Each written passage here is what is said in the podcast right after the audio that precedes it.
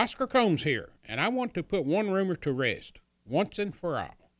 The story is that Rafferty's goes all out for sports fans. And let me tell you, it's absolutely true. Confirmed. And fans love Rafferty's right back because the food is so terrific. Serve fresh, serve fast, serve friendly, lunch or dinner. Rafferty's menu is jam packed with all your favorites steaks, prime rib, chicken, ribs, delicious dishes in generous sizes that really satisfy the appetite. So come hang with the sports crowd at Rafferty's.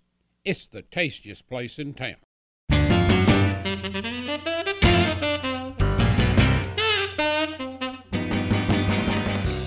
Welcome into another episode of Conversations with Oscar Combs. I'm Bo Robinson, and in this episode, Oscar talks to Cameron Mills. Now, Cameron's career at Kentucky had a couple of unique distinctions, including his dad, Terry Mills, who played for Coach Rupp, and then Cameron winning two national championships under two different head coaches.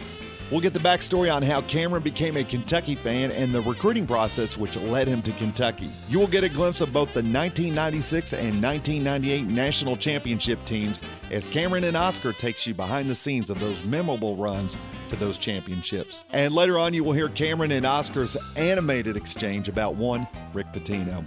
There's quite a bit in here, and you're going to appreciate the honesty between Oscar and Cameron. Cameron had one of the biggest shots in the history of Kentucky basketball against Duke in the 1998 NCAA tournament. This is the journey of Cameron Mills and how he shot himself into becoming a part of three historic Kentucky basketball teams. This is Conversations with Oscar Combs and his guest, Cameron Mills. Cameron, you got roots to Eastern Kentucky. Your father was a very talented Wildcat himself here in the late 60s and 70s. Terry Mills. Mm-hmm. Uh, when did you become a Kentucky fan, so Ooh. to speak? Well, I, t- I tell you, before I answer that question, Oscar, in in talking about southeastern Kentucky and Kentucky boys, I got I got one I want to mention. That's Isaac Mills, Knox County Central Middle School, seventh grader. Is that right? Seventh grader wears number twenty one. Actually, he doesn't. We're going to have to get him to wear number twenty one. Um, and uh, so he's going to be the up and coming. As a matter of fact, Jeff Sheppard's boy Reed plays on uh, North Laurel Middle, and he is a grade below Isaac. So, and I'm telling you, both these teams are good, and both of those play. And I'm Isaac and Reed are great, and they both are kind of the leaders of their team. So, I, I'm telling you, in four years. Jeff and I are going to be on opposite ends of, of, a, of, a, of a, an arena, rooting against each other's son. Well, not my son, but my cousin's team. But it's I, I and I, only bring this up because I was down in um, uh, southeastern Kentucky in uh, in Williamsburg and uh, let's see, and London watching them play the last few days. And I'm telling you, there is a lot of talent coming out of that 13th region over the next four or five years. Um, I became a Kentucky fan or became aware of what Kentucky basketball was in third grade. And the reason is because I guess I'd heard my mom and dad talk about, I mean, I'd been to games with my dad, but that's what you did. It, it, wasn't a special thing. It was now it was special in the sense that I didn't go get to go to all of them. Like when the season would come out, and as an ex player, he would get two tickets for every home game, and my brother and I would get to pick which ones we wanted to go to. So yeah, I'd pick. You know, Dad would give us like five each, and then he, the rest he'd give to friends or whatever. Um, but in third grade, I had an assignment by my teacher to make a collage poster about my hero. And I never thought about who my hero was. I, I never thought, well, gosh, do I have a hero? Um, and I think I'm trying to think who I said my hero was. I, there, there was someone that I, there was someone that I picked, or, or no, I'll tell you what it was. Mom, I couldn't decide who it was going to be because this was before I loved Magic Johnson. And uh, mom said, "Well, what about your dad?" And I said, "What about him?" And we're talking heroes here. I mean, this is, I'm thinking it's going to be somebody famous, right? And I said, "Why? Why would Dad be my hero? Because in my mind, hero was a celebrity. It was, you know, John not Paul. Family, yeah, family. yeah. It was John Paul Jones in the Revolutionary War. It was George Washington. It was." Um, and I said, and she said, "What about Dad?" And I said, "Well, I don't understand." So she got out Russell Rice's books, right? Yes. She got out uh, newspaper clippings. She got out probably things you had written you know, I mean, she got out all this newspaper. I mean, boxes of it. Which funny thing now is, Now those same boxes or similar boxes are now in my basement that she saved of all my press clippings, which weren't nearly as many as dad's, but still. Um, and so we did this collage, and, and I picked out each picture, and I picked out one particular article about where he apparently caused a huge turnover at the end of the game that was going to cost the Cats the game and redeemed himself somehow by making a steal, getting fouled and hitting two foul shots that won them the game. And the, the title, I think it was the Herald Leader, the title of the article was From Goat to Glory. And, um, and that's when making that collage, I sat there looking at it after it was done and realized because I'd always grown up as a Kentucky fan, because, I mean, how do you not around here? And so I was a Kentucky fan, but somehow, Oscar, I never put the connection together that my dad was part of what I adore until that poster. Now, now, now tell me, you were actually born in, of all places, Florida. Yeah. How did that happen? Well, mom, mom was from Florida. Mom and dad met at Union College in Barbourville. Um, the way they tell it, my grandfather was up in. My grandfather was a band conductor, a music man. He actually played the trombone in the Glenn Miller Orchestra, and uh, so he was up in at Union College in Barbourville, uh, uh, just of all places. I mean, he he taught at Florida State.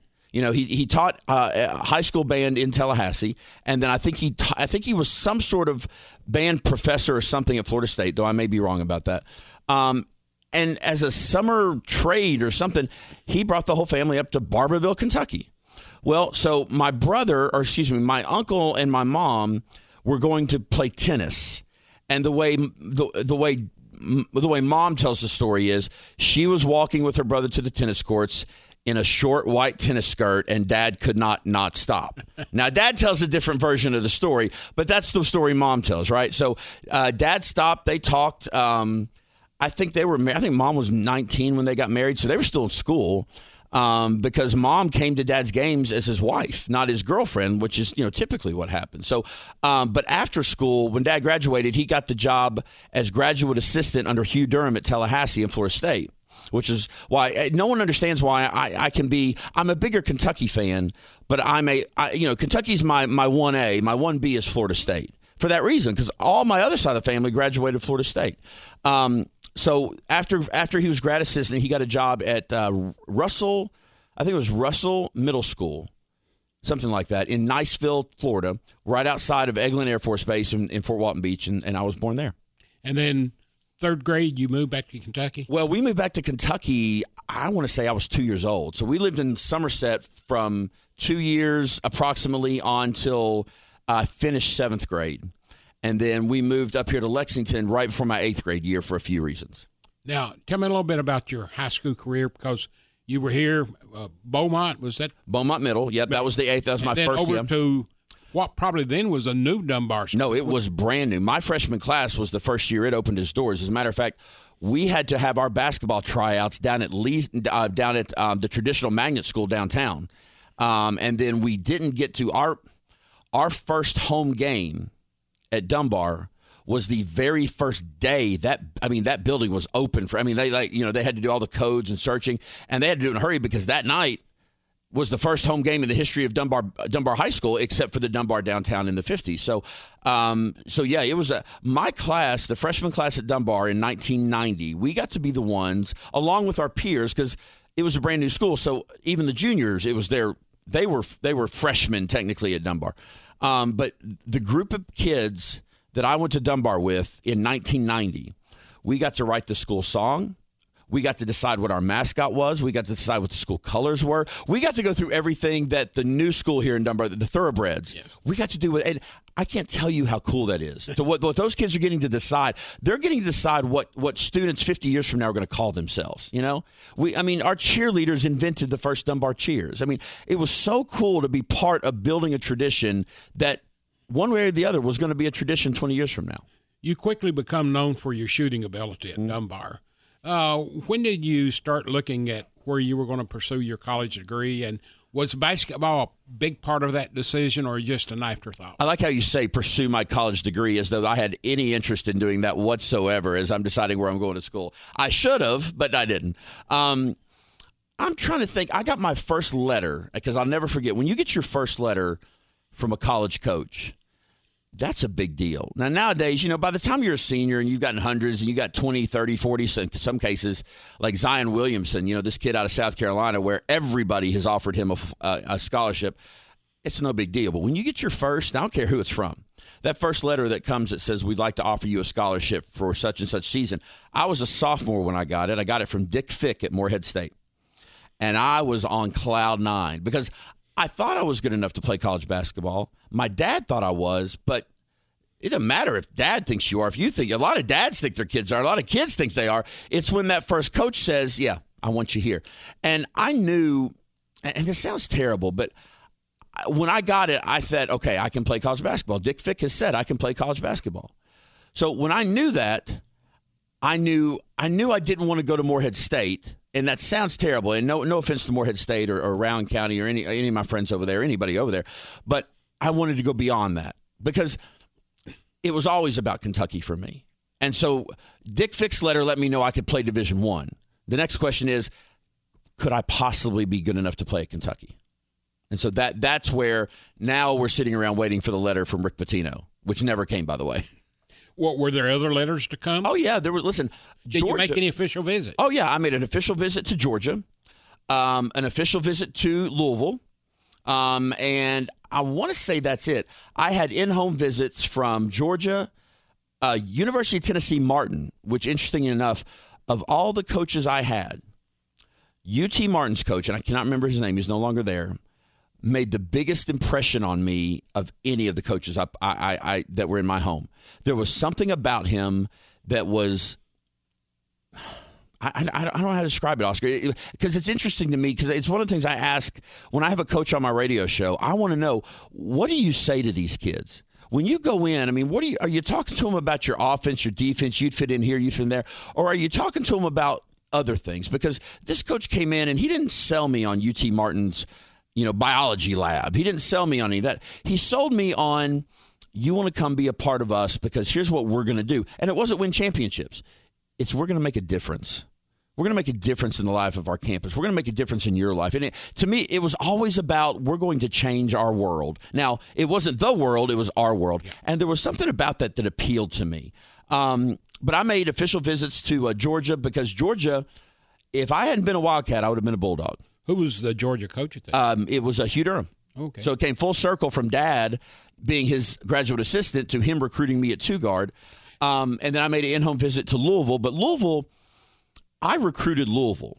Believe it or not, the same way I recruited Kentucky. What what I did, and my parents were you recruiting Louisville against Kentucky? No, what I, what I did was my parents came up with this idea.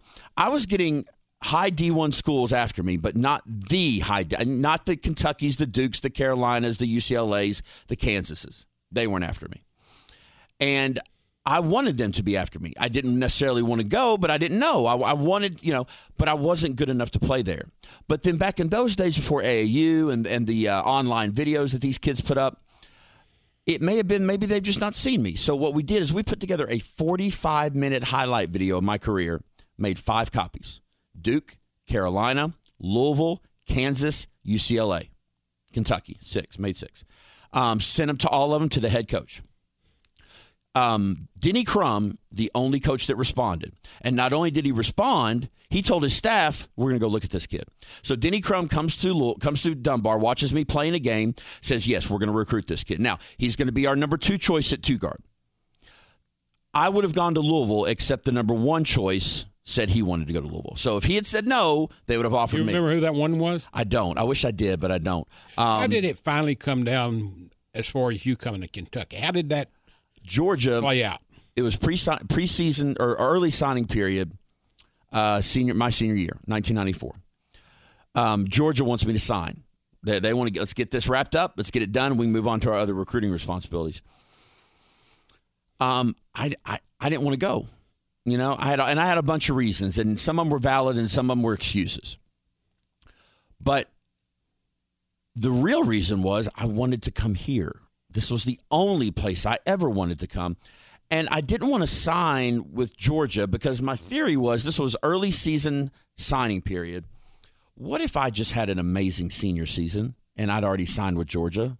Now I'm stuck there. Mm-hmm. What if what if I have this amazing, amazing senior season and UK all of a sudden comes comes out of the woodwork and says, "Well, would you consider us?" And then I got to go back and break my word to Georgia, and I didn't want to do that. So what we did is, Dad got up the day they wanted me to sign. Dad got up and said, and, and this is where the story just to me has the coolest turn because Dad had a connection at UK named Bill Keightley. So Dad goes down to Mr. Keightley, who was the equipment manager when Dad was there and uh, said and just told Bill what we were going through. That Cameron really wants to come here. Um, Georgia wants him to sign. Here's what we want to know: If he has an amazing senior season, is there any chance they're going to be interested? Well, of course, Mr. Keightley doesn't know, so he says, "Well, hang on a second. Gets on the phone. Billy, come down here for a second. I need to talk to you. Here comes Billy Donovan. Billy Donovan walks into Mr. Keightley's office, introducing him to my dad. Now, Billy had seen me play in Coach Pitino's camp, knew who I was. Um, and so they start talking. Dad tells Billy the same thing, and and Billy or Mr. Keightley or Mr. or Coach Pitino or somebody threw out the idea of, well, if he wants to come here so bad, would he be willing to walk on? And Dad said, "Well, I don't know. I, I mean, eh, would you all let him walk on?" They said, "Yes. He he could have a preferred walk on spot. Both he, Coach P, had seen me play in his camp too." Um, so they, Dad said, well, let me go ask him. Now, I knew Dad had gone down there that morning, so I'm at school, not paying a bit of attention to anything going on at school. I'm just waiting to hear from Dad. And I get there and I'm in English class. The phone rings because Dunbar had phones in every room. That was the big thing back in those days. Um, get the phone. Phone rings. I see my English teacher go up, answer the phone. Yes, he's here. He'll be up in a minute. And I'm up. I'm up out of the chair before she even says, "Cameron, you need to go up to the office." So I go up to the office. I see Dad standing with a big smile on his face, and I all he says is, "They want you to walk on," and all I heard was, "They want you," and that was it. At that point, we had the conversation. Can you and mom afford it? We can afford it. Then I was a Wildcat from that point on. And you eventually went on scholarship? Uh, second, third year. Third year. And I, I still don't know how this happened because I don't know if coach. Why do you have an open scholarship? As a coach, I mean, why is there ever an open scholarship? There's always another kid out there that would want to well, come to I, Kentucky. I think there was a time when coaches felt like if I put him on scholarship, and then I got another guy coming in that's really, really, really good. Yeah. I don't have that open scholarship, but that sort of seems like, well, I've got you here, but I really don't want you here. Well, so yeah, maybe it's just, but but but it but well, at that time. Was they offering year to year scholarship? Not because at one time it was a four year scholarship. no, something. this was year to year always. Okay. See, my understanding, as long as I've played Oscar, I've, I never knew it was ever a four year deal. I've only understood it as year to year, which is funny because fans always think it's a four year deal. Well, it used to be, and of course, the reason why they changed that, Cameron, is in the coach's favor. Well, if that's. A, that's that, the only reason they changed things, Oscar. An, and that's another podcast I ought to get. so, so you're at Kentucky now. Your yeah. first year is 94, 95. Oh my gosh! They're they're they're having a lot of potential. Yep. 93, they went to the Final Four. Yep. Maybe should have won it. Yep. 94, they come back and they get upset by Marquette down in Florida. Was that 94? Yes, that, that's right. That was 93, 94. Yeah. Yes, okay, all right. 94, 95. Why, why, would I argue with you about, about Kentucky basketball facts? You, everything's rolling until you run into North, Carolina, yeah. and, and the famous Stomp and Rodrick Rhodes. And I wouldn't say everything's rolling. I, I would say we were playing well, but there was – the Rodrick Rhodes fact. Well, and I, I don't want to blame Rodrick. I just think it, it was it, it was this. Look, there was something about that 96 team, the 97 team, the 98 team that was different than that 95 team. And, and I hate saying that because it makes it sound like, the only difference was Rodrick Rhodes because he wasn't there. It, but it wasn't Rodrick. I mean, look, every team's got moments of knuckleheadedness, right? You've got you've got a guy on your team, Antoine, perfect example. Antoine Walker, his sophomore year at UK, freshman year certainly, he was a knucklehead. He was the guy that was going to, you know, it was his it was his team as a freshman, his team. One of the most arrogant guys in the world. And what I love about as time goes on, as you grow closer to people, Antoine's the sweetest guy in the world now. You know, I'll never forget uh, his first day at school, yeah. freshman year. Yeah. I'm in Rick's office getting ready to do an interview with him. and Rick is in behind closed doors with Antoine and his mother. Of course. His mother brought him down to school and was getting ready to leave. Wait, brought him down to school for what? The first day of first school. Day, okay, first day of school. We had to bring him down the first day in the summer. Okay. We, dad and I were told Antoine's flying into Louisville. Can you and your dad go pick him up? This was the first day of school, okay. so I'm right, waiting, right. and all of a sudden Rick comes up and he walks out with a mother and him. Yeah. And he weighs me on in. He said, he said, you know, he's just shaking his head. he said, you know, he said, I just don't understand some of these times. And I said, well, what's the deal? He said, I just had to get on his butt Yeah. time. He said, his mother said she had to leave and go back. Yeah. And said as she was walking out the door, he just sat there and said she started walking away. And she said, hold on one minute. Antoine, aren't you going to get up and go hug your mother? Yeah. She's getting ready to go home. Yeah. And and it, it was just the Antoine, the immaturity And of that, it. and that, but see, I, I hear that, Oscar, and I think, well, you know what? But we don't understand the relationship Antoine had with his mother. Now, maybe we, maybe, maybe it was, maybe it was that kind of relationship where Antoine was just being lazy or just going to sit there, just being rude. But I sit there and I hear that story and I think, well, maybe they're not a hugging family. I don't know. Well, they may have not been, but he made him hug him anyway. well, see, He that's the point. made him hug. It doesn't matter, Antoine, if you want to or not. You're going to do it. Yes. I can't tell you how many times we learned that lesson Yes. under Coach Pitino. So so anyway, uh, at the end of that season, uh, Rodrick leaves. Yep. Rodrick leaves. Did, was he forced to leave? No, no. I think You it- convinced of that? Yeah, yeah, I am. I think it was one of those things where if you watch if you watch the documentary we just did, we'll talk about that later. That, that Dick Gabriel and Jason Epperson did about the 96 team. But if you watch that documentary, there's a moment in there where Antoine's telling a story or coach is telling a story. We're going back and forth as they tell the same story, I think. And it's about Antoine going to coach freshman year, spring break. He's giving us time off. Now, red flag went up right there because I don't remember a Christmas day off, much a few days around Christmas off under Coach P, but nonetheless, he gave us some time off. All the guys were going to go home for a few days. Antoine went in to see Coach beforehand and say, Coach, um, it's really in what I expected. Coach's response is, well, then don't come back. Okay. Th- to me, that's probably what happened with Rodrick and, and Coach P.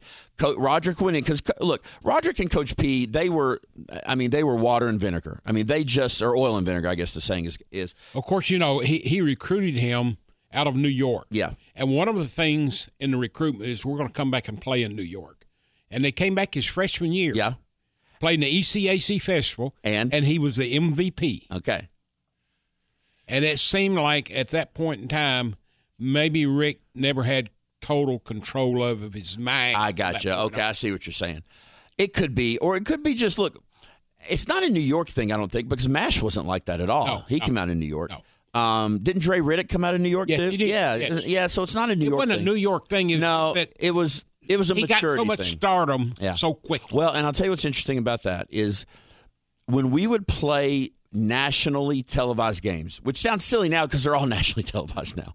But when we have would have a game that wasn't regionally like on Jefferson Pilot, but was nationally televised, there always seemed to be a conversation either before or after the game about, and it wasn't just Rodrick; it was to the team forget about the fact that we're on national television because the tendency seemed to be that guys would try to do too much. They would try that I'm on national television. I'm going to show the world that I belong in the NBA. And um, you know that Rodrick.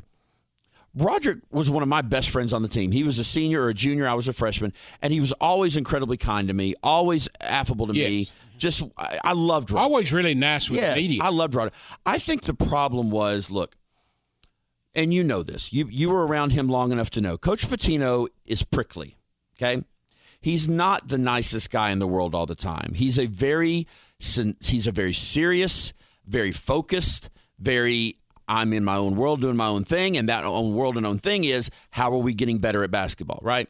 So when you when you're around that and he's yelling at you at the top of your at the top of his lungs he's calling you every name in the book and he's recognizing your greatest insecurity and shining the world's brightest spotlight on it that hurts it's not fun i mean i, I tell people all the time that look he, I, he wasn't as bad as as as uh, as Bob Knight. I mean, because Bob, I don't know what I don't know what that is. Okay, Coach P had a method to his madness, and his method was, I'm going to build you. I'm going to break you down. All these bad habits you're in, all this stuff. I'm going to break you down. I'm going to build you back up the way I want to. Oscar, I played for him for three years. I got two compliments. I can tell you where I was when I got both of them, and only one of them did he say to me. The other one I had to hear third hand. So- that's so- how he is. So let's get into the 95 96 season. Ironically, uh, you have two losses that year Yep. All together. Yep. One of them was in, um, One of them grade was eight. the Great Eight in Chicago against UMass. yes. And then the last one was against Mississippi Mississippi, State, State, in the. SEC tournament. Yep. Uh, that team ended up in both of your losses came to teams that ended up with you in the Final Four. Yeah. Yeah. Did, did you sense going into the season that all the pieces were there and most of them were in place? Well, it's hard for me to say that I did because I didn't quite understand how good Ron Mercer was going to be. I'd heard about him. I knew we wanted him. I knew he was the one we wanted, but I didn't understand that this kid was going to come in as a freshman and eventually get 20 points in the national championship game.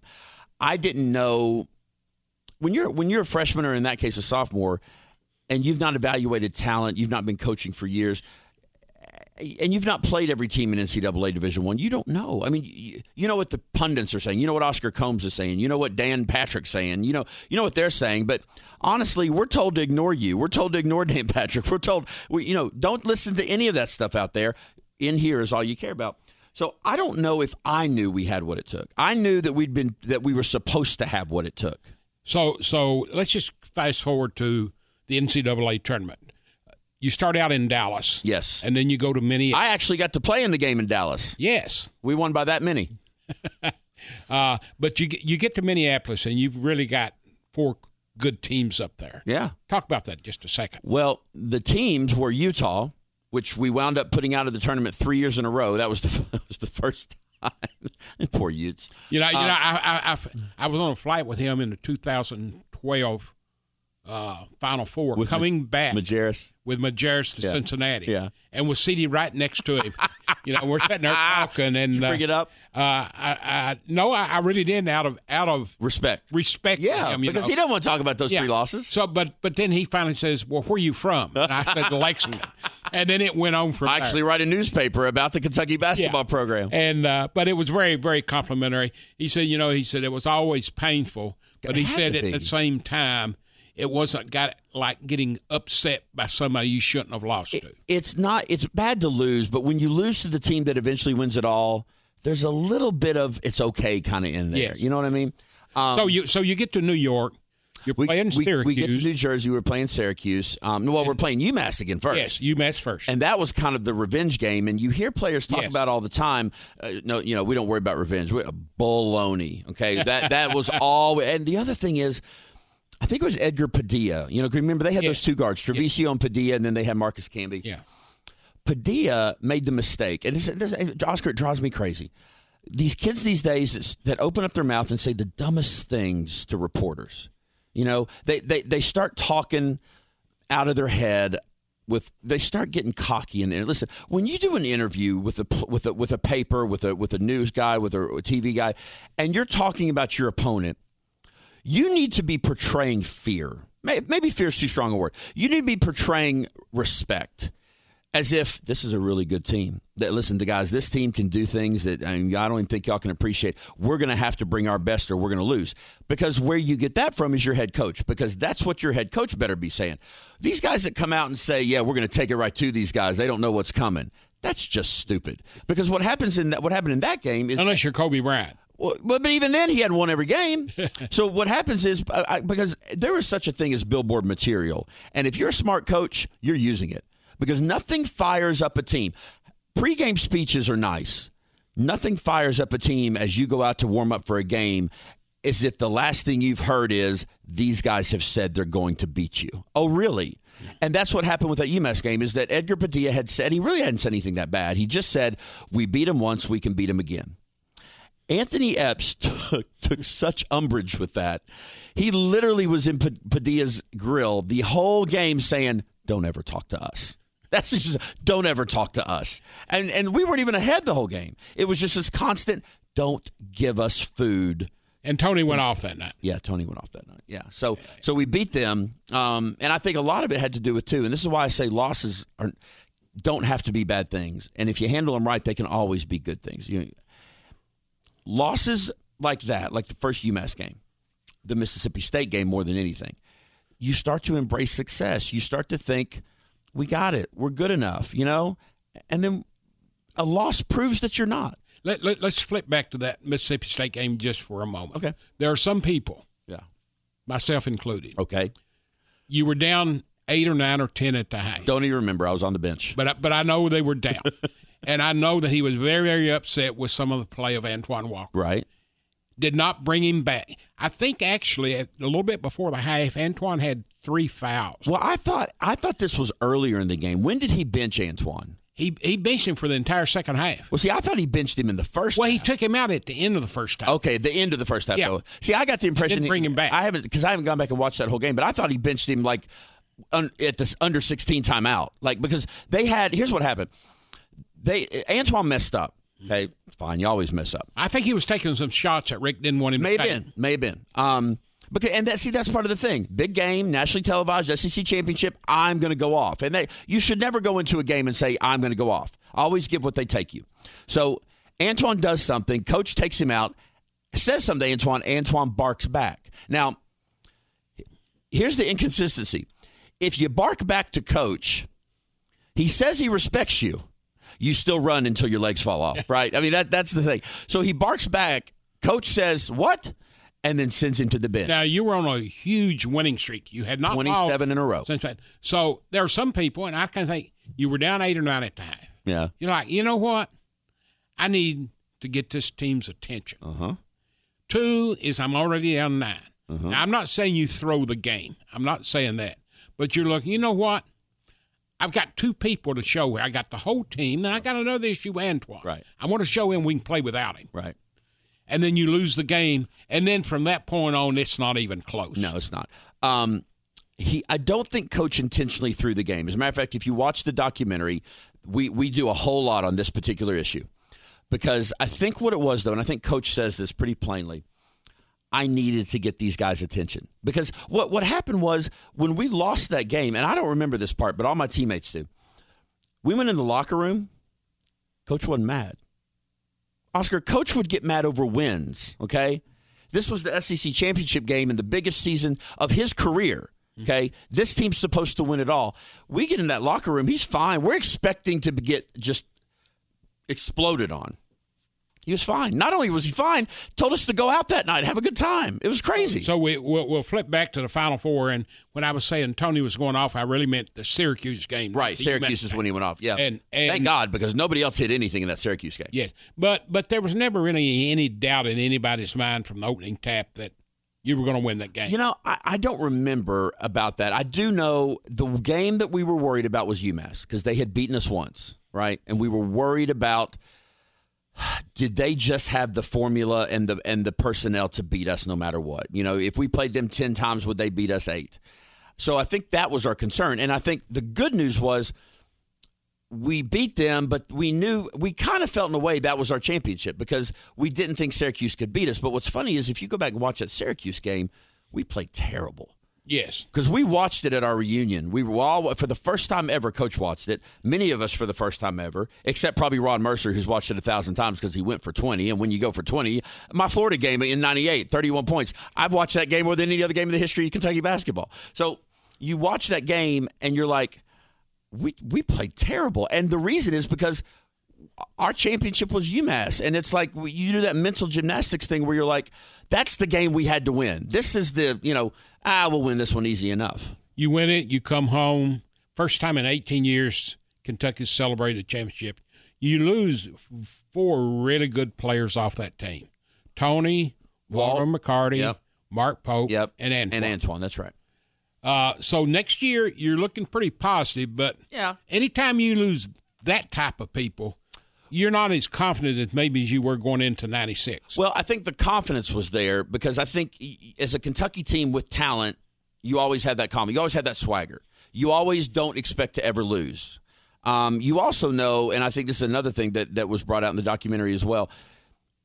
We know we work harder than you, so we know we're going to beat you. And, and and that and of course we lost games, but that was the mentality that because of how hard we've worked the last three days. Because even at walkthrough this morning, we were all drenched in sweat, mm-hmm. right? And you all probably just walked through and does and dummied up place. We went full bore this morning because we've worked harder than you. We deserve this game more than you. So there's that kind of swagger and confidence.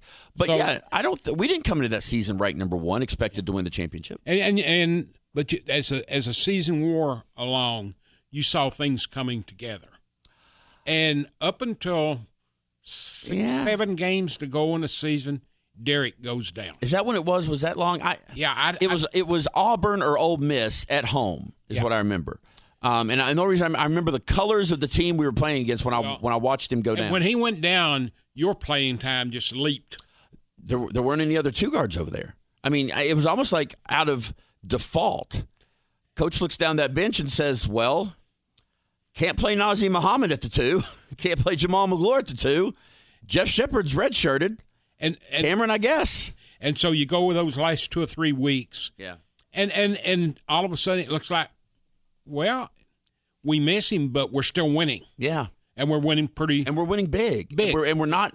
There's no struggle. I think the closest game we had after D.A. went down, the next game was against Vanderbilt. That was my first game, and that's when I knew all of a sudden, oh, I'm replacing Derek Anderson because all of a sudden we're in Vandy and I'm in the game in the first half with 10 minutes left, and I'd never been in that position before.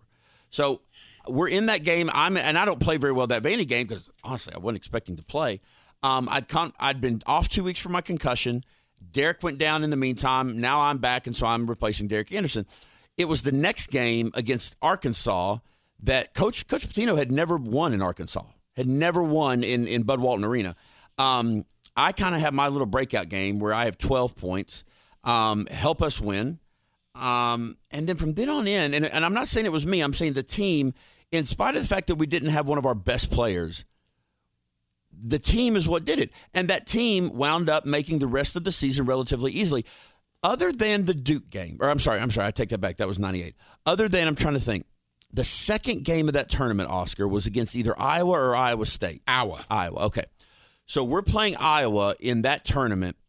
Other than that Iowa game, and of course the national championship game, we didn't have a close game. Now, now Miss- Minnesota played us close, but I'm talking like you know there weren't any scares really. You know, Iowa wasn't even really a scare. I mean, I think what did we beat them by? Does it have it there? Do you see that? Oh, you don't- okay, I thought you had it in front of you. Um, Iowa wasn't even a scare. I, I just remember Iowa being. Um, Iowa made Coach nervous. Um, and all every team makes coach nervous, but Iowa particularly because this is what this is what coach did against Iowa. I've never seen this done. It was one of the most brilliant defensive moves I've ever seen. Not only did he conceive this plan, he he got us to execute it, and and that was what was amazing. We would start off every possession Iowa would have in a man to man. At 15 seconds left in the shot clock, we would switch to a 3 2 zone every single time. I don't know of anyone who's ever done that before. Man to man, 3 2 zone, same possession. As soon as that clock, and we would have Anthony, our point guard's job would be to look, look on the opposite court, right, where the shot clock was on the goal that we were going at. Know that that was the shot clock. The moment it hit 15, 3 2, bam, we'd all have to get in our 3 2 position, and it completely threw Iowa off. So you go in and you beat Iowa, St. Joe, Utah, Yep. Minnesota, Mo- Montana, the first game. uh, Montana the first Yeah. game, and then you go up against Arizona. Now your St. Joe and your Utah games Yep. were in San Jose, California. Yes. Uh, from people who were watching practice, saw no issue with Derek Anderson in practice. Right.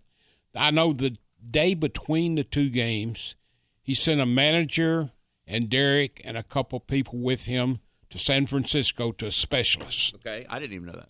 And the specialist told him there's nothing he can do to hurt him. You Wait. can play him. Which is baloney because you can always just re-tear your ACL. But anyway, I understand what he's saying. You can't make it worse by playing it. There's no real danger. here. Now, let's go back to the finals of the SEC tournament, Okay. which you may or may not be aware of this because this happened after the championship game. Okay. And people are still asking, what's the timetable on Derek? Will he be ready for the tournament? Right. And he kept saying, you know, until he's 100%, I'm not going to play him. Right. And he gets up and leaves the podium and walks down the podium and takes about three steps and stops and comes back.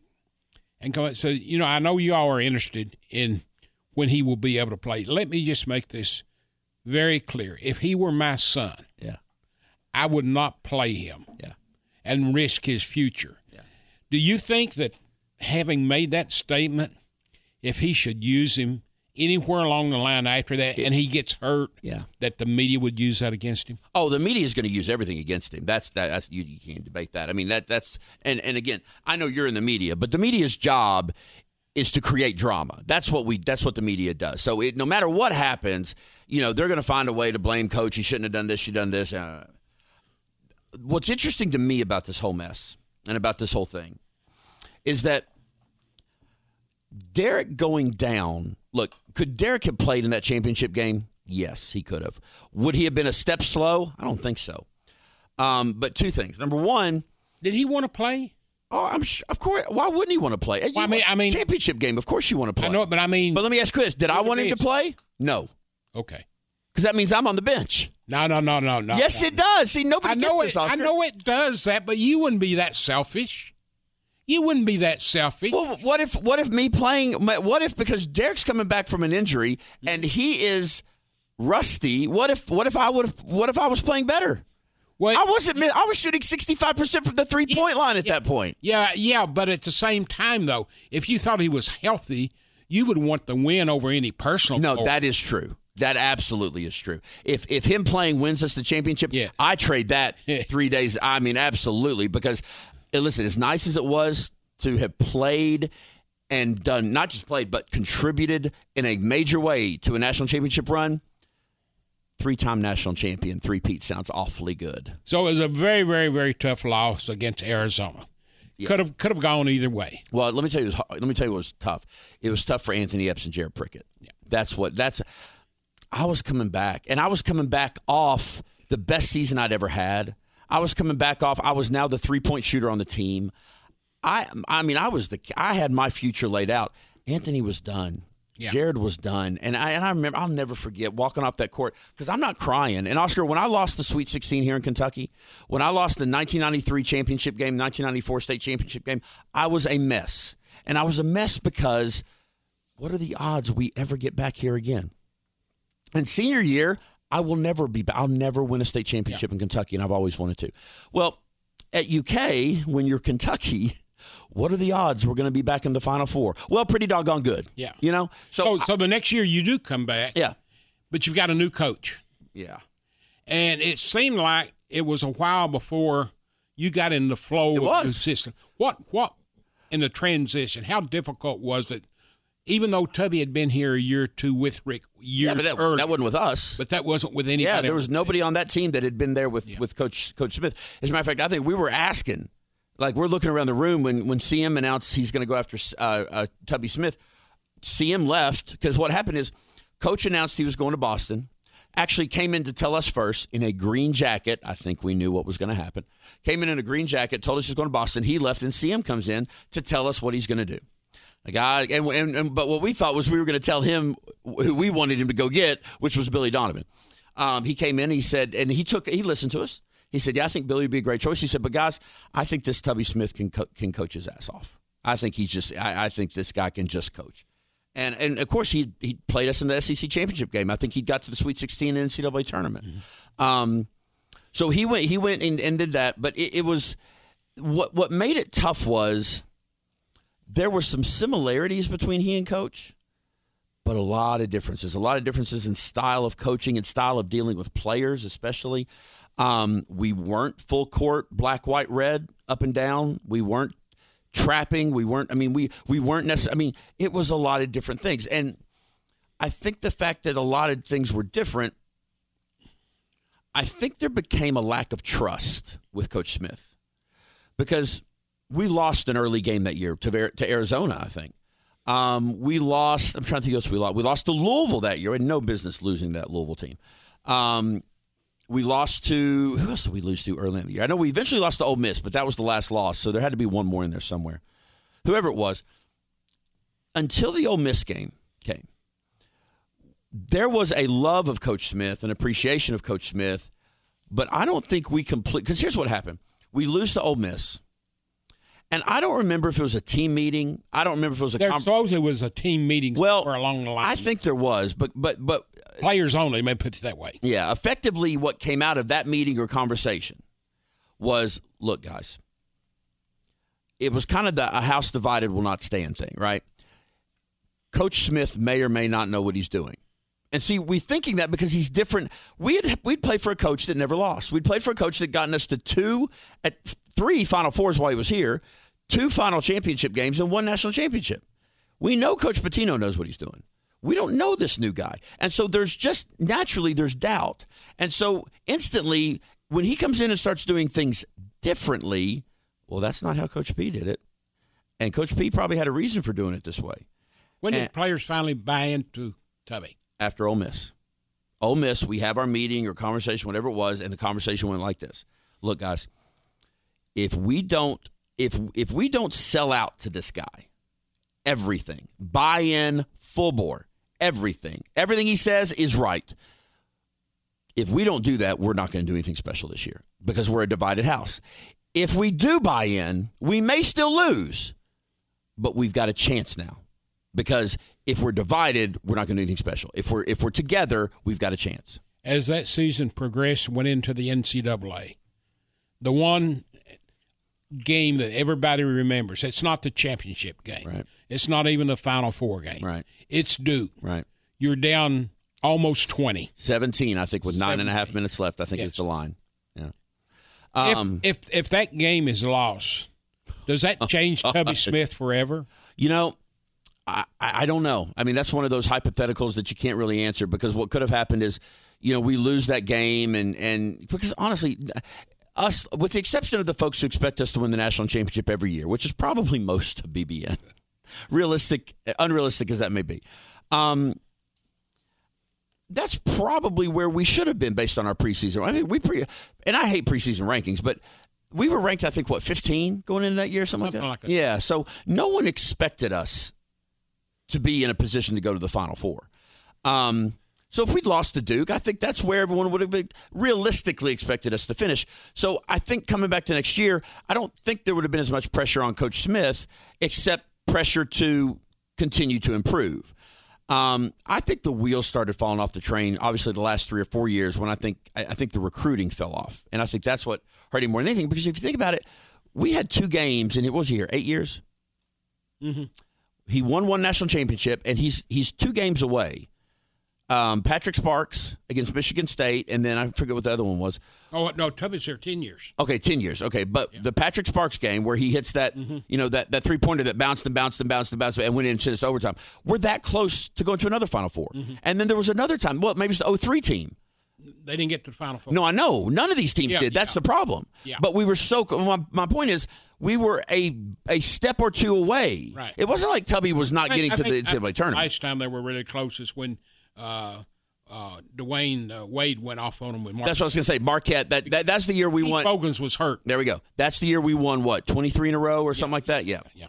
So he was close to getting back there, and if he'd gotten back to the Final Four, I think things end differently for Tubby here. Looking back at everything, does it ever dawn on you how close you may have been to being a four-peat champion? No, it never. I never think about that. I think about three-peat all the time because I don't know how close we really were in '95. I think there were. I think '95 was a different team. That wasn't a.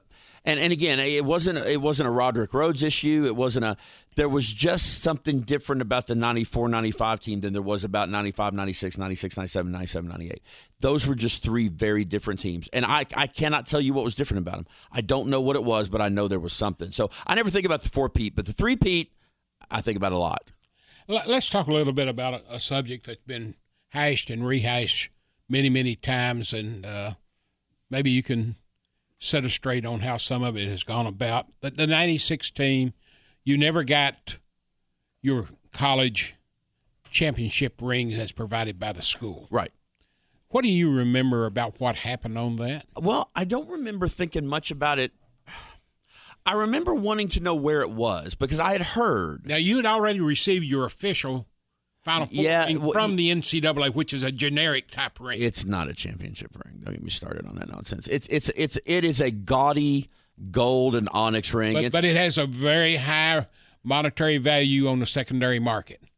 it shouldn't if it does. It does like Why? eight to ten thousand dollars. Why? Be- because it's issued by your great famous uh, organization. Jostens? No, NCAA. Right. Yeah, and that and that name carries so much value. Yeah, and, and that's another podcast too.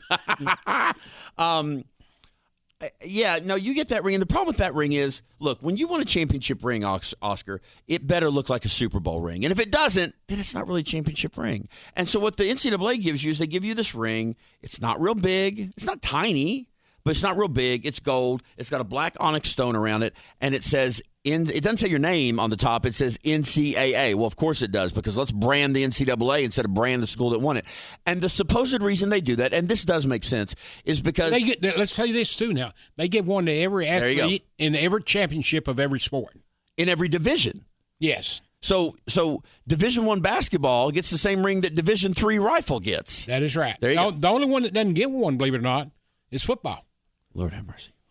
So anyway, so you get that ring, and it's nice. But I find it funny that when Coach P got that ring, he took the onyx out and put a yellow diamond in his. So- we didn't get the option to do that. So anyway, what happened that year is you were allowed to spend X amount of dollars. The NCAA approves you to spend. Yes, they do that every year, and I think it's up. I- I'm sure it changes depending on what I, year I, it is. at one time it was three hundred, then it went to three fifty. Uh, 350 is the number I remember. So the school can spend 350 Mm-hmm. to buy you the gaudy big ring from Jostens that you want. Correct. And for whatever reason, Coach P decided not to do that. And I don't know. I've heard two different things. I've heard that. But um, he did do it. Huh? But he did do it. No, he didn't. Yes, he did. What? What happened was they produced because a, a person showed me one of them. They did it. It valued it more than three fifty. Okay. NCAA said you can either redesign it, get it down to 350, or you can do it, but you just can't give it to the players. Support people boosters are wearing those rings today. Well, see, I've seen those rings. Okay. Mr. Keightley had one. Yes. Van Florence had one. Yes, yes. People I don't even know had one. Everybody but- people walking around Memorial Coliseum like, who are you? They've got this national championship Yeah, ring. I'm like, right. never seen you before in my life. That's right. Um, okay, so that's what that ring was. Yeah. And that was one ring that you were supposed to get as a player. which I would have liked because that's that ring's nice. Yeah, that's a pretty ring.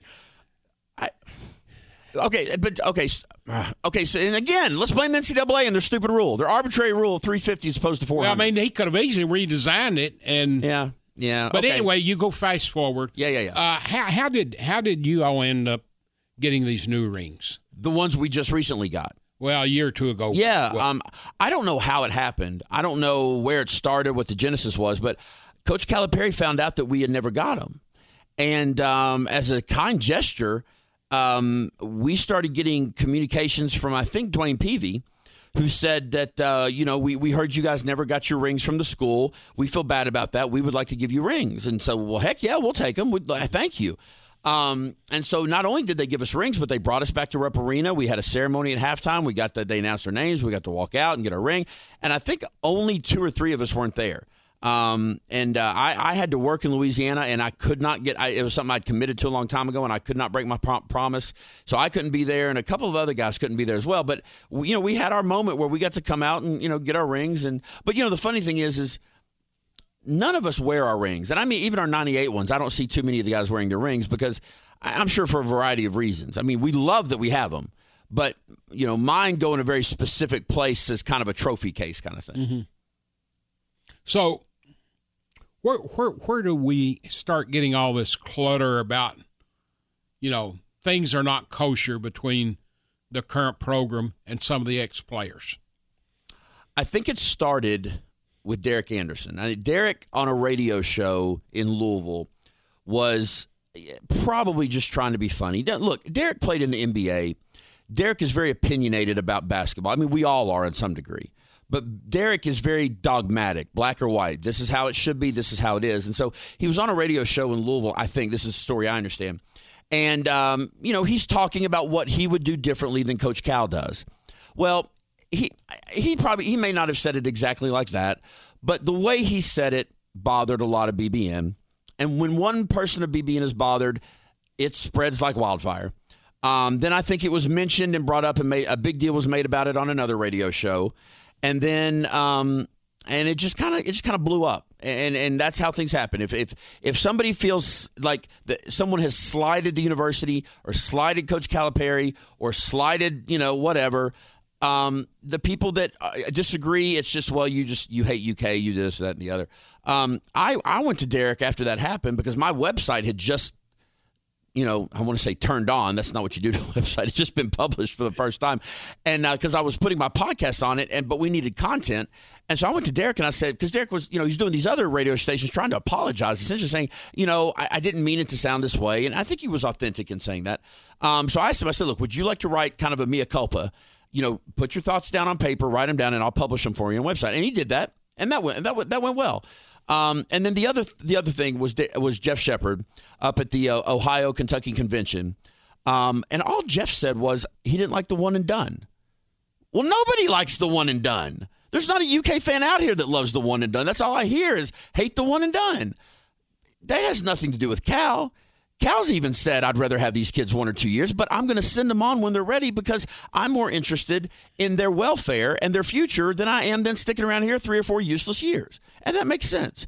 So Jeff said that. And then Jeff also said, I think what he was saying was, look, Coach Cal's not our coach.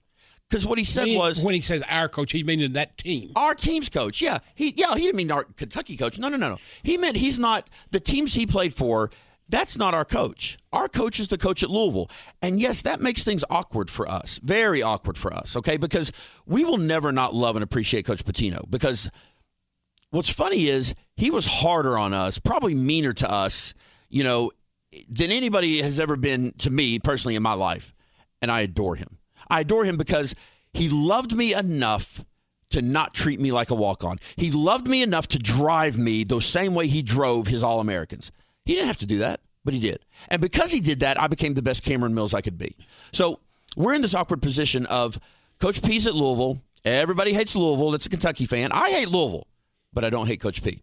So what Jeff was saying was, look, if we were to go to a game at at at um, the Yum Center, we would feel more welcome there by the staff, by by the staff, than we would at Rupp Arena. Well, of course we would. I, I don't know. I don't know Kenny Payne. I've never met him. I, I met Cal maybe once or twice. I know everybody on Coach Pitino's staff because one of them was my teammate. Is that smart to be that honest? It's honest. Publicly? It's honest. I mean, it's honest.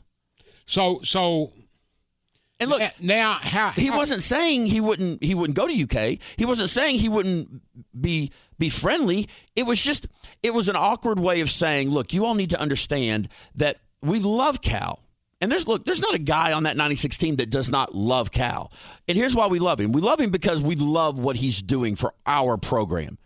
Let me tell you who we don't like. Gillespie. Okay, I think that's fair to say because we don't like what he did to our program. Okay, but we love Cal, and I don't. There's not been a single guy on that team that doesn't love Cal. how difficult has Rick being at Louisville complicated things for players who played for him at UK? It's complicated only in the terms of the perception of UK fans. Because here's the deal UK fans and some radio hosts can't seem to understand that we can love both. That I can love Coach Pitino as much as I love Coach Cal. Now I love I love him differently. I love Coach Pitino because he was my coach. He yelled at me. I know that sounds weird. weird I love someone that yelled at me, but he was he was my coach. I love Coach Cal because I'm proud of what he's doing at my university. I'm proud of what he's doing at my at, at my alma mater. I'm proud of what he's doing with my program. I'm proud when those 70x players get up there on that stage. I'm proud when they hang that 2000 and hopefully uh, 17 banner. I love that. He is the reason that's happening. How could I not like that? I love the idea that I that that, that the 96 team's critical of Cal. Where? Where have we been? Shep said what he Well- said, but that wasn't critical of Cal. That was critical of situation. some some- D.A. said what he said, and that might have been construed as critical of Cal. Some people construe by you saying the greatest team ever, which is your right and a lot of people's opinion, as a shot back at the 2012 team. which is the dumbest thing I've ever heard. But you've heard How, that. I mean, Oscar, how many national championship teams? Uh, how many teams have there been in the last 100 years? 100. No, no, no, no. How many teams oh, have there been? Each team has a different different team each year. There's 300 some odd teams a year. Why would someone take us saying we're the greatest team ever and say that's a shot at only one team in the midst of 4,000? No, no, you're talking about two championship teams. Right. Okay. So how many championship teams have there been? You've had eight. Because, by the way, we don't say we're the greatest championship team ever. We say we're the greatest team ever. And by the way, we don't even really say that. Yeah. Well, but what We I'm wonder that. that conversation is out there. I can't control that conversation. The uh, the if someone takes us saying we're the greatest team ever, which by the way, we were saying long before 2012, Mm-hmm. and Nolan Richardson said it in 1996, Yeah. why would they take that and say that's a shot at Cal? That's No, I don't even say what that is. That's just dumb. Okay. The uh, the the situation with Rick and Cal. Yeah. which to me is about as fascinating as it can. I mean, right now more than ever, because I don't know what's going on. Well, uh, it, it's it's very difficult to try to piece it together. I don't think there's any love lost see, between the two. I think that's the all. problem, Oscar. I think we're trying to piece it together. And I think all we, we are all operating with very little knowledge. Well, no, no, I don't. I don't agree with that. There's a lot of knowledge out there. All you got to go back to is read and research. What? Read and research what? Uh, Sports Illustrated 2012, Based on what? based on interviews with the particular people involved by name, Ba- based on based on Rick Pitino, a quote by Rick Pitino and a quote by Coach Cal. and the athletic director at UMass, and several other people. But but now we're talking third or second person. No, no, that's I want to hear I want to hear what Coach P says about Coach Cal, what Coach Coach Cal says about Coach Well, P. Now if- I will admit that you can say one thing publicly and believe something else privately, but but the problem is is we Well, get it. Uh, let, us go back. Let's go back to Rick's run here. Okay, There was nobody any more hated. No one hated Louisville any more than Rick Pitino.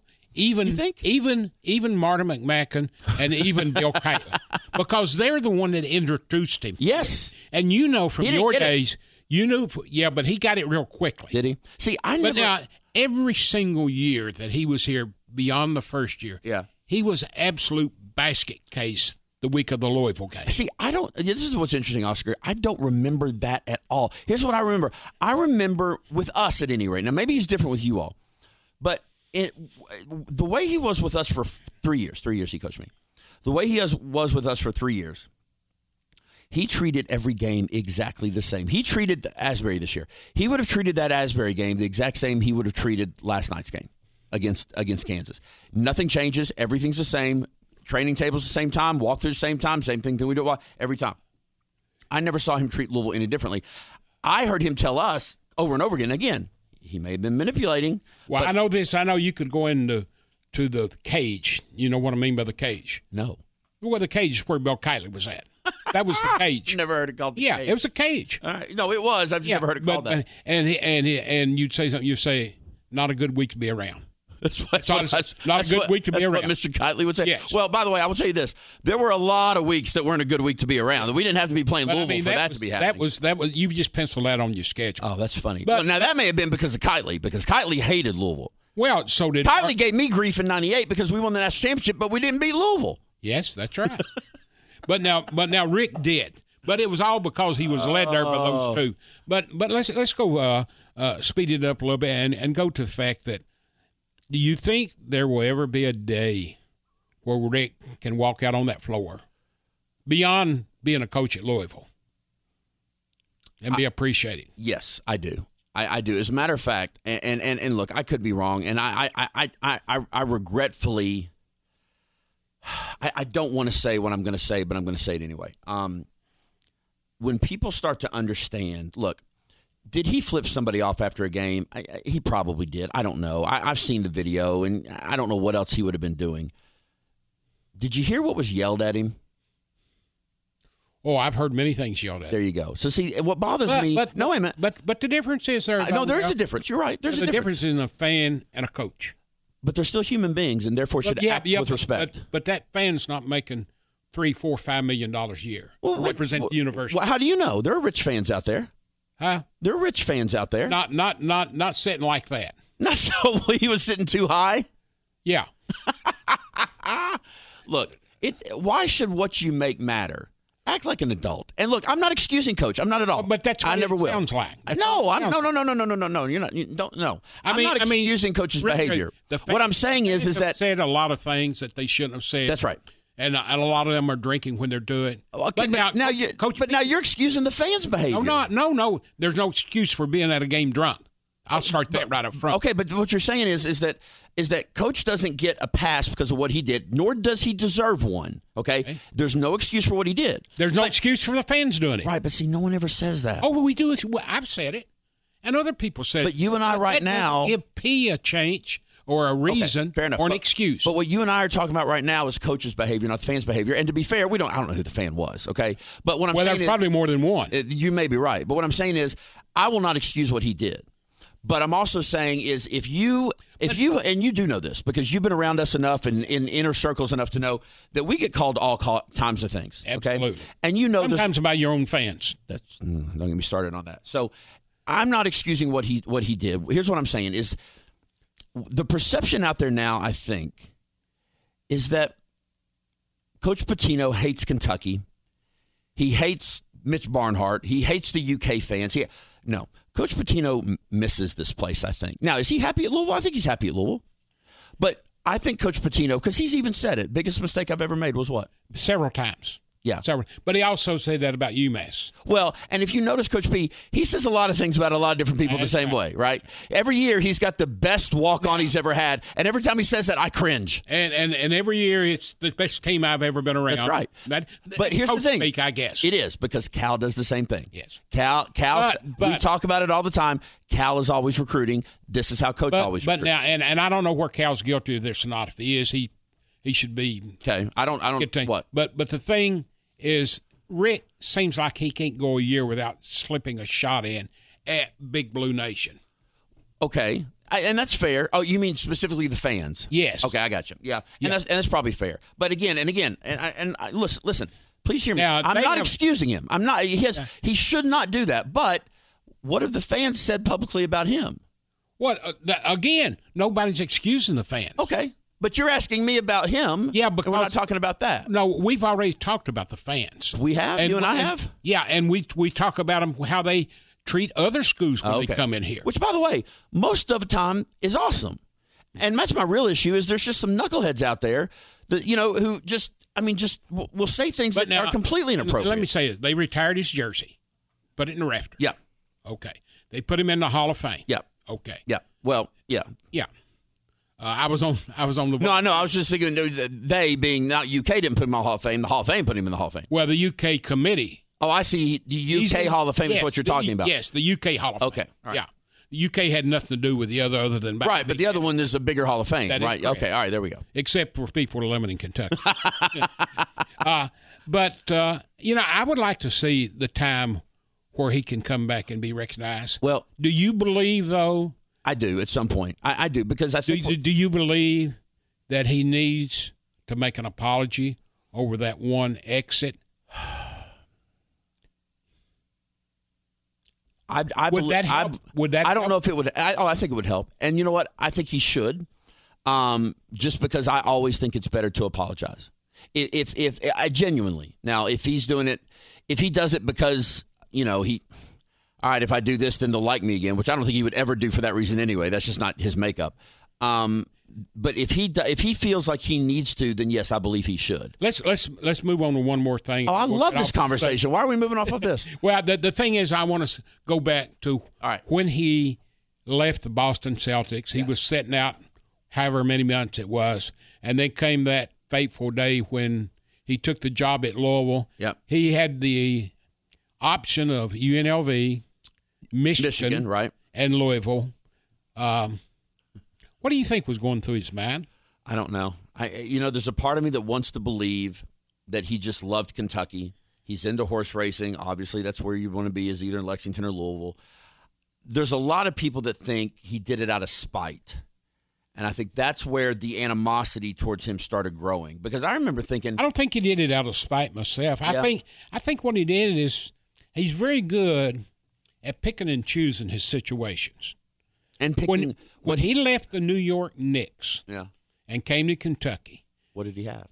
well, he had nothing, but he had everything. Yes. He had That's right. He had everything. Look, he had nothing that he couldn't get and everything that he couldn't go get. and and by doing that, he was in a no lose situation. That's right. And if you want to look at it on a, on a, on another scale, is when John Calipari came to Kentucky. Yep. What was he following? Couldn't do anything worse, but you had everything backing you. Yes. And but see, what's Now, now, now, when you go to, to Rick now, isn't that what he did when he went to Louisville? Because they were in a terrible shape, they were but but he was still- Louisville basketball, right. and he had the entire city of Louisville. Yep. And he said, Tradition. "Build me, build me arena." There you go. You've been, you've not been quiet about that, have you? There you go. there you go. Okay, but here's the thing: can he not pick NBA teams better though? Do you see a difference there? Because see, I look at Boston similar to how I look at UK. You've got the tradition, you've got the fanhood, you've got the but the championships, but now you don't have control over the players. That's the big thing. There you go. Plus the fact you have to draft. Yeah, And which is have to buy- which when which- you're president, you that's all you got. I mean, you got to do it all. That is correct. Yeah. Uh, let's go- let's go to. Uh, well, first of all, your your your documentary on a '96. Yeah. By the way, let me say one other thing about about, and I I, I want to go back just real quick, and then we'll move on. The the Coach Pitino coming back into into to Rupp Arena and being welcomed. He did it at Mr. Keightley's funeral, and I know that was a sad situation, but I will tell you the respect that was accorded to him then leads me to believe that there will come a day where bygones be bygones, and Kentucky fans will be like, you know what, he brought us one. He rebuilt our program because that's what always bothers me is that you know when I start hearing fans say, "Well, Kentucky was better for Pitino than Pitino was for Kentucky," which is just nonsense. That's what bothers me. Well- so I, I understand fans' attitude towards him now. I, I really do. I promise I do. You, you, you know you know I I think it can happen. I think that one thing needs to happen. Okay. I think it needs to be sincere, like you said. Absolutely, it would if it's be. not sincere, Yeah. doesn't get the job done. And then a little more cordial. Well, Oh, and when it gets when he gets at a press conference, or something, hold your tongue a little bit. Is- just not there and. Well- now, let me just say this, Yeah. and, and I'm very very leery of this great so-called John Calipari, Rick Pitino podcast. you, you uh, uh, have you heard it? uh, yes, And I've not Well- listened. I've not listened to it yet. you know, uh, I mean, I'm more intrigued by how it happened Exactly. and Who called who? Call who? Who called who? That's what I want to know. And And did they call each other? Did they have their person call their person? Well, you know, you know, there's a little part of me, and I'm going to pull one of these that you just said. I shouldn't say this here, but I'm going to say it. But there might be a time 20, 25 years from now when you're a great great granddad and you look up and you'll see this quote somewhere from Adolph Rupp, who used to talk about carpetbaggers. okay. You know what a carpetbagger is? I, I, I believe I do. I want I want to say it's someone that like like a ah, gosh I don't want to say it this way. Someone that travels train to train with a, a carpet bag over their shoulder as a Well, briefcase or like a no, suitcase. like a stranger who comes in and takes you in, like somebody from out of state come in and comes in and takes the best of you, and you don't know you're being taken. oh, I see. Okay, so they're a con man. yeah. Okay, all right. Sort of. So there might be a time 20, I don't- I don't 25 know- years from now. I don't know these words from the twenties, Oscar. yeah. Well, I'm teaching you. so uh, there might come a time where somebody say, you know who Adolph Rupp was really talking about in 1940 when he talked about a carpetbagger? Yeah. He's talking about two Italians who came to Kentucky 10 years apart, made $15 million a year, Oh, they made. Oh, yeah. I was going to say. You said a year. I was going to say they made more than that over the last twenty. and moved on. Yeah. Good for them. Uh, but, but, but anyway, your documentary, Yeah. how can people. Well, they can see it. Uh, one, I've got, and I'll announce this on your on your podcast first, Oscar, because I love you to death. Um, first things first is it came out Christmas Day on Channel 27 WYMT down in Hazard, about five other stations across the state. And what I'm excited about is it beat uh, um, ratings wise, it beat everything in its time slot except the NBA. I bet it didn't beat Andy Griffith rerun. Uh, it- unfortunately, we were not up against an Andy Griffith rerun because I'd probably been watching that too. Um, the, but the cool thing is, is it aired again on Channel 27 New Year's Day at 5 p.m. So a week later, and I was told by the powers that be, Cameron, don't expect your rating to be any better. It'll be worse. Okay, so just be prepared for it to be worse. It was better. It beat everything except the NFL playoffs. So what I love about that is people are watching it. I'm as proud as I could be. of. And, and let me be clear, and I've been clear as many times as I can on Twitter, but sometimes you can't get everything fit in on Twitter. I didn't make this. It was my idea. I put I put the tools together that made it. I, and I not to call uh, uh, Jason Epperson and Dick Gabriel a tool, but I went and got two people who I know know what they're doing. And Epperson videoed the the um, almost all of the of the uh, interviews, and then got some uh, some B roll shots and that kind of thing. Dick put it all together into a story. The only thing I did was pick the music and went in and argued with him. And I said, "No, I don't like this. Let's pretty do good this." then. This So- should be pretty good. yeah. So anyway, so um, but it, it's doing really well. We're actually putting up putting it up for some awards, which I'm excited about. Um, but you can get it right now tonight or today, whatever you're listening to this, on Vimeo.com, V I M E O.com backslash on demand backslash the team. Or you can go into on demand on vimeo and search for it. It'll take you a while to find it because there's a bunch of things in there with the name the team or the letters or the word the team in it. But just go to vimeo.com backslash on demand backslash the team. Or easier enough if you go to cameronmillsradio.com the very front, the big splash screen at the very top, with the, where you see us, the, the '96 team sitting there trying to. We're in cool poses. I don't know whose idea this picture was. Click on that picture, and it'll take you right to where you can purchase it for five ninety nine. And and this is what I want to announce on your show. Sometime in the next, by the time they listen to this, week and a half, maybe two weeks, we will have DVDs for sale. Good. Yeah. good. All right, let, let- give me just a short four or five words. Oh, I love this game. Oh, this is great. I love this. Allen Edwards, Reason the 98 team won. Scott Padgett, Know it all. Naz- And I don't mean that poorly, by the way. He does truly know it all. Nazr Mohammed,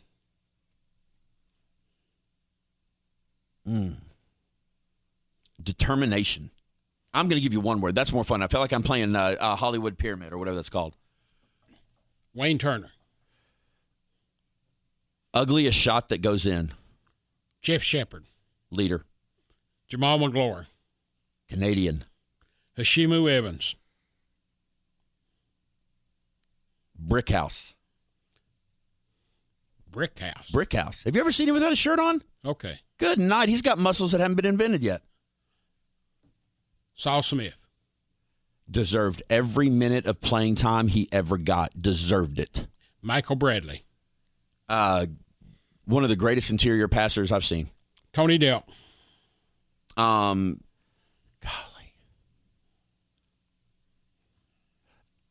it's hard to say in a few words. So I'm just going to say Tony, Tony Delk, uh, Rick Pitino, and then Tony Delk are who why I got to be as good as I got to be because I had to go against Tony every day. So, Rodrick Rhodes, um, one of my best friends when I played there, Walter McCarty, singer, Mark Pope, even more of a leader, Antoine Walker, sacrificer, Jared Prickett,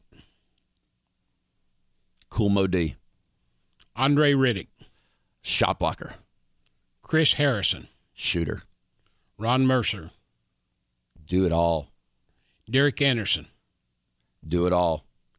Jason Lathrem,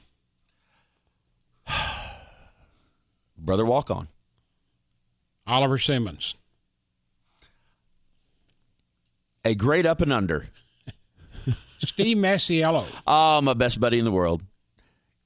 Okay. Uh, Steve Steve Steve came from the complete opposite background as I did. And we, we lived together for two years and loved each other to death and still do.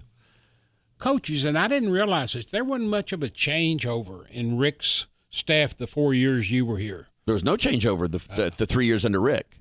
No changeover. Yeah. The three that I started with as a freshman were there when he left. Jim O'Brien, Right hand man. Delray Brooks, Um, prickly. George Felton, All right, no one's going to understand this. It's going to be an inside joke between me and maybe one other person and Coach Felton. Who are you? I'll explain to you later. Sean Finney, Sean is your buddy. Sean, Sean's the coach you go to when Coach Smith's mad at you. Mike Sutton, Mike Sutton is the guy. If it wasn't for Mike Sutton, Mike Sutton's the guy that came to me a week, three weeks into practice, 98, and said, Come here. I said, What? Said, Right now, you are second to last on the depth chart, which shocked me, but told me I hadn't worked my tail off the summer before and I deserved to be there. back to your entire career here, your biggest thrill.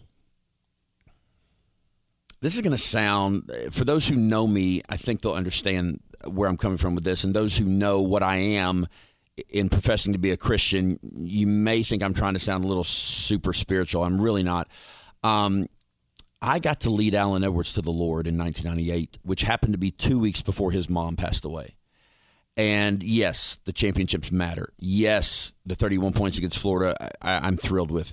But I could not be more proud that a teammate of mine came to FCA, heard somebody preach, and then after that decided he wanted to give his life to the Lord, and still to this day um, is a professing Christian to the point where if you watch his Wyoming team practice, and what's fun about Allen is Allen doesn't sound like I've not seen him practice. I've seen a few moments practice.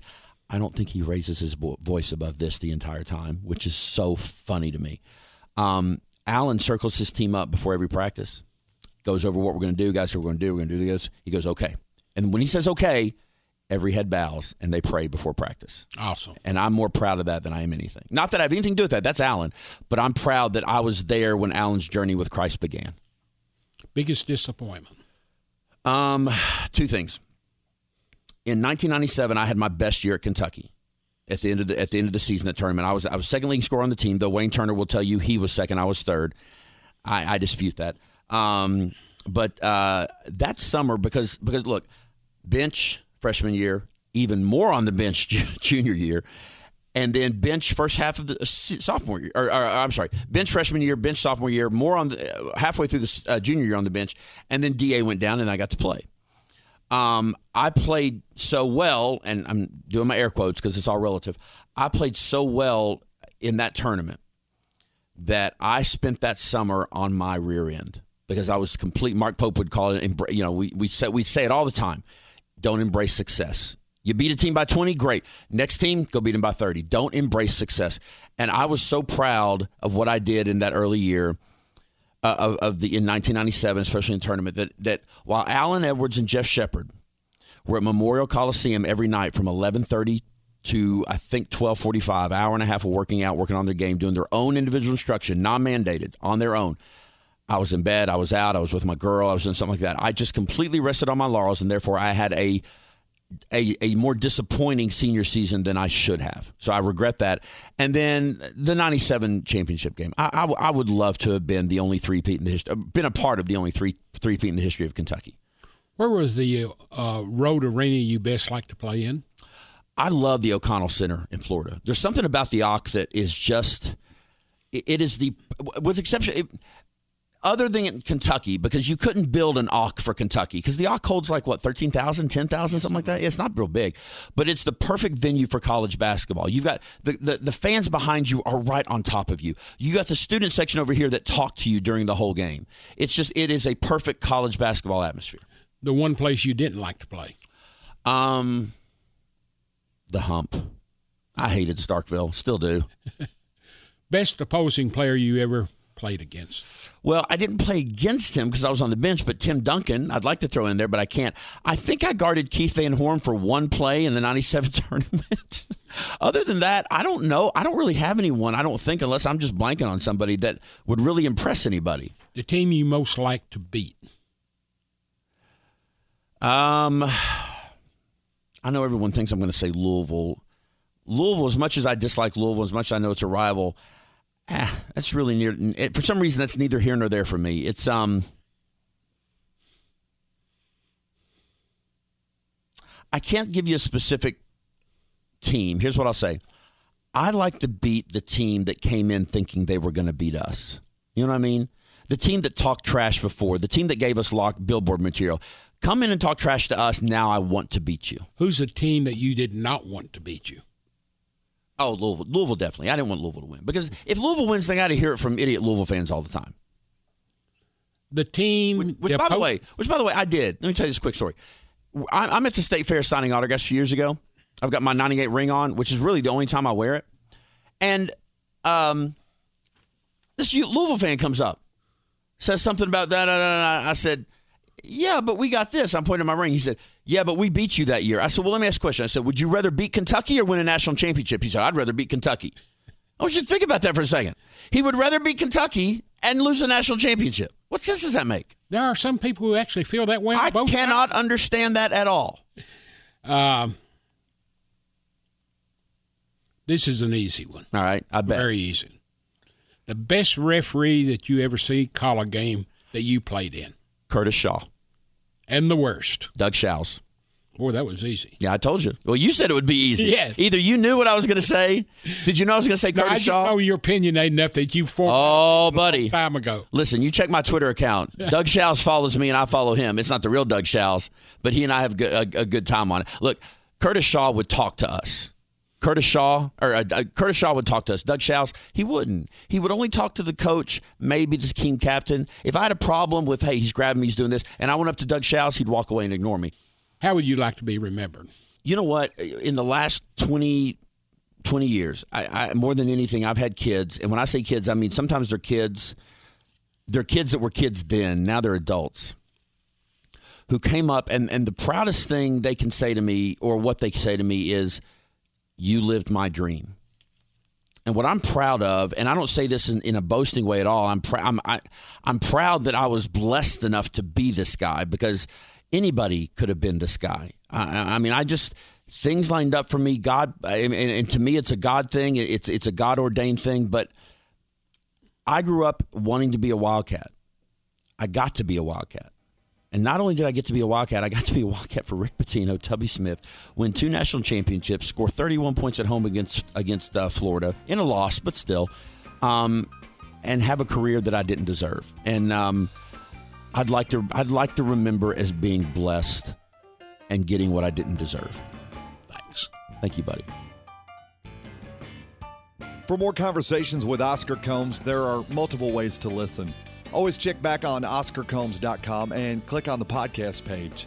Search iTunes or the Google Play Store for at Wildcat News. Click subscribe, and that way you'll never miss an episode of Oscar and his guest. You can always stay up to date with the O Man via Twitter at Wildcat News. I'm Bo Robinson, and I thank you for listening to Conversations with Oscar Combs.